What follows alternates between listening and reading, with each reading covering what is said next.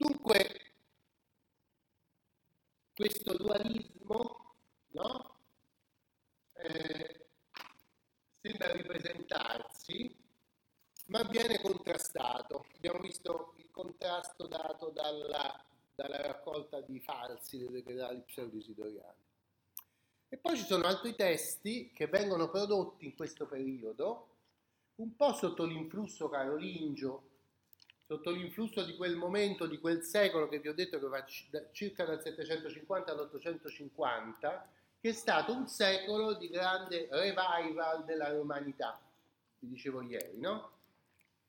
Per, come facciamo a riproporre questa unitarietà della Chiesa, no? Lo facciamo eh, congiungendo la tradizione ecclesiastica e quella romana, specialmente nella figura di, del, del del connubio costantiniano, di Costantino, eh, magnificazione della città, eccetera. Allora, questa ripresa della, della tradizione romana porta dei frutti nel IX secolo, cioè nell'epoca propriamente carolingia, che sono frutti che hanno sempre interessato gli storici del diritto fino da prima dell'Ottocento, fino dal Settecento, anzi fino dal 500. Perché, come vi dicevo nelle primissime lezioni, c'è un grande protagonista della storia del diritto in Occidente, che è il Corpus Juris di Giustiniano, la legislazione giustinianea che abbiamo rievocato nella prima settimana, istituzioni, codice, digesto e novelle. No?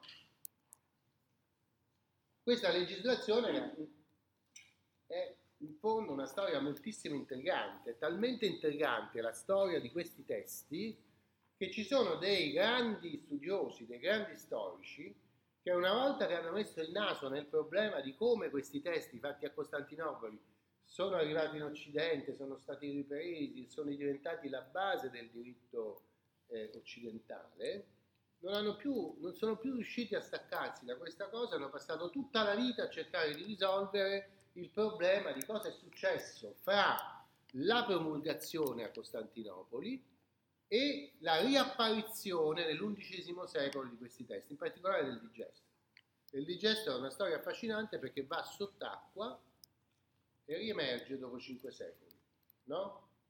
Ed è una cosa talmente intrigante che uno, ve lo giuro, potrebbe perderci tutta la vita, un giorno dopo l'altro, a cercare di capire come è stata questa storia. No?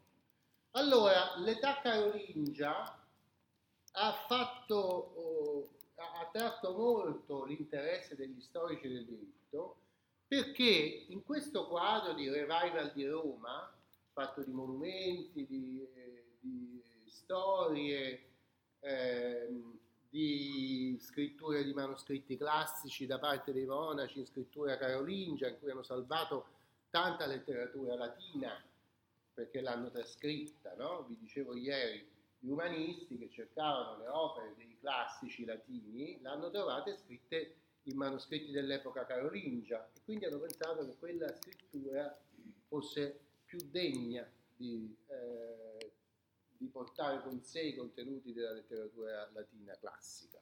No?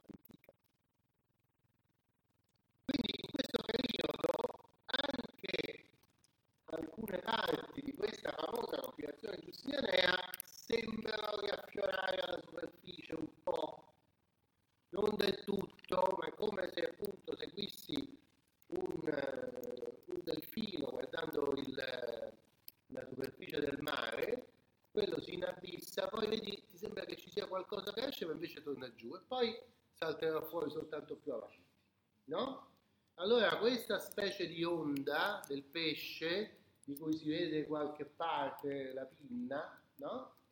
È l'epoca carolingia. Allora ecco che gli storici del diritto si sono slanciati a guardare tutte le cose, tutte le varie manifestazioni di diritto romano che vengono prodotte nell'epoca carolingia. Questo è, per, questo è il motivo per cui anche Cortese, che è uno storico del diritto del secolo scorso, che risente di tutta questa eh, di, di, tutta questa importanza che era stata data alla storia delle fonti del diritto romano, dedica un po' di spazio alle fonti del diritto romano dell'età carolingia, cioè cosa, e, ed è una di quelle manifestazioni un po' troppo minuziose del manuale di Cortese che descrive uno per uno tutti i vari manoscritti in cui c'è una lex romana di qua, una lex romana di là, un epitome codici, tutti questi nomi eh, complicati, no?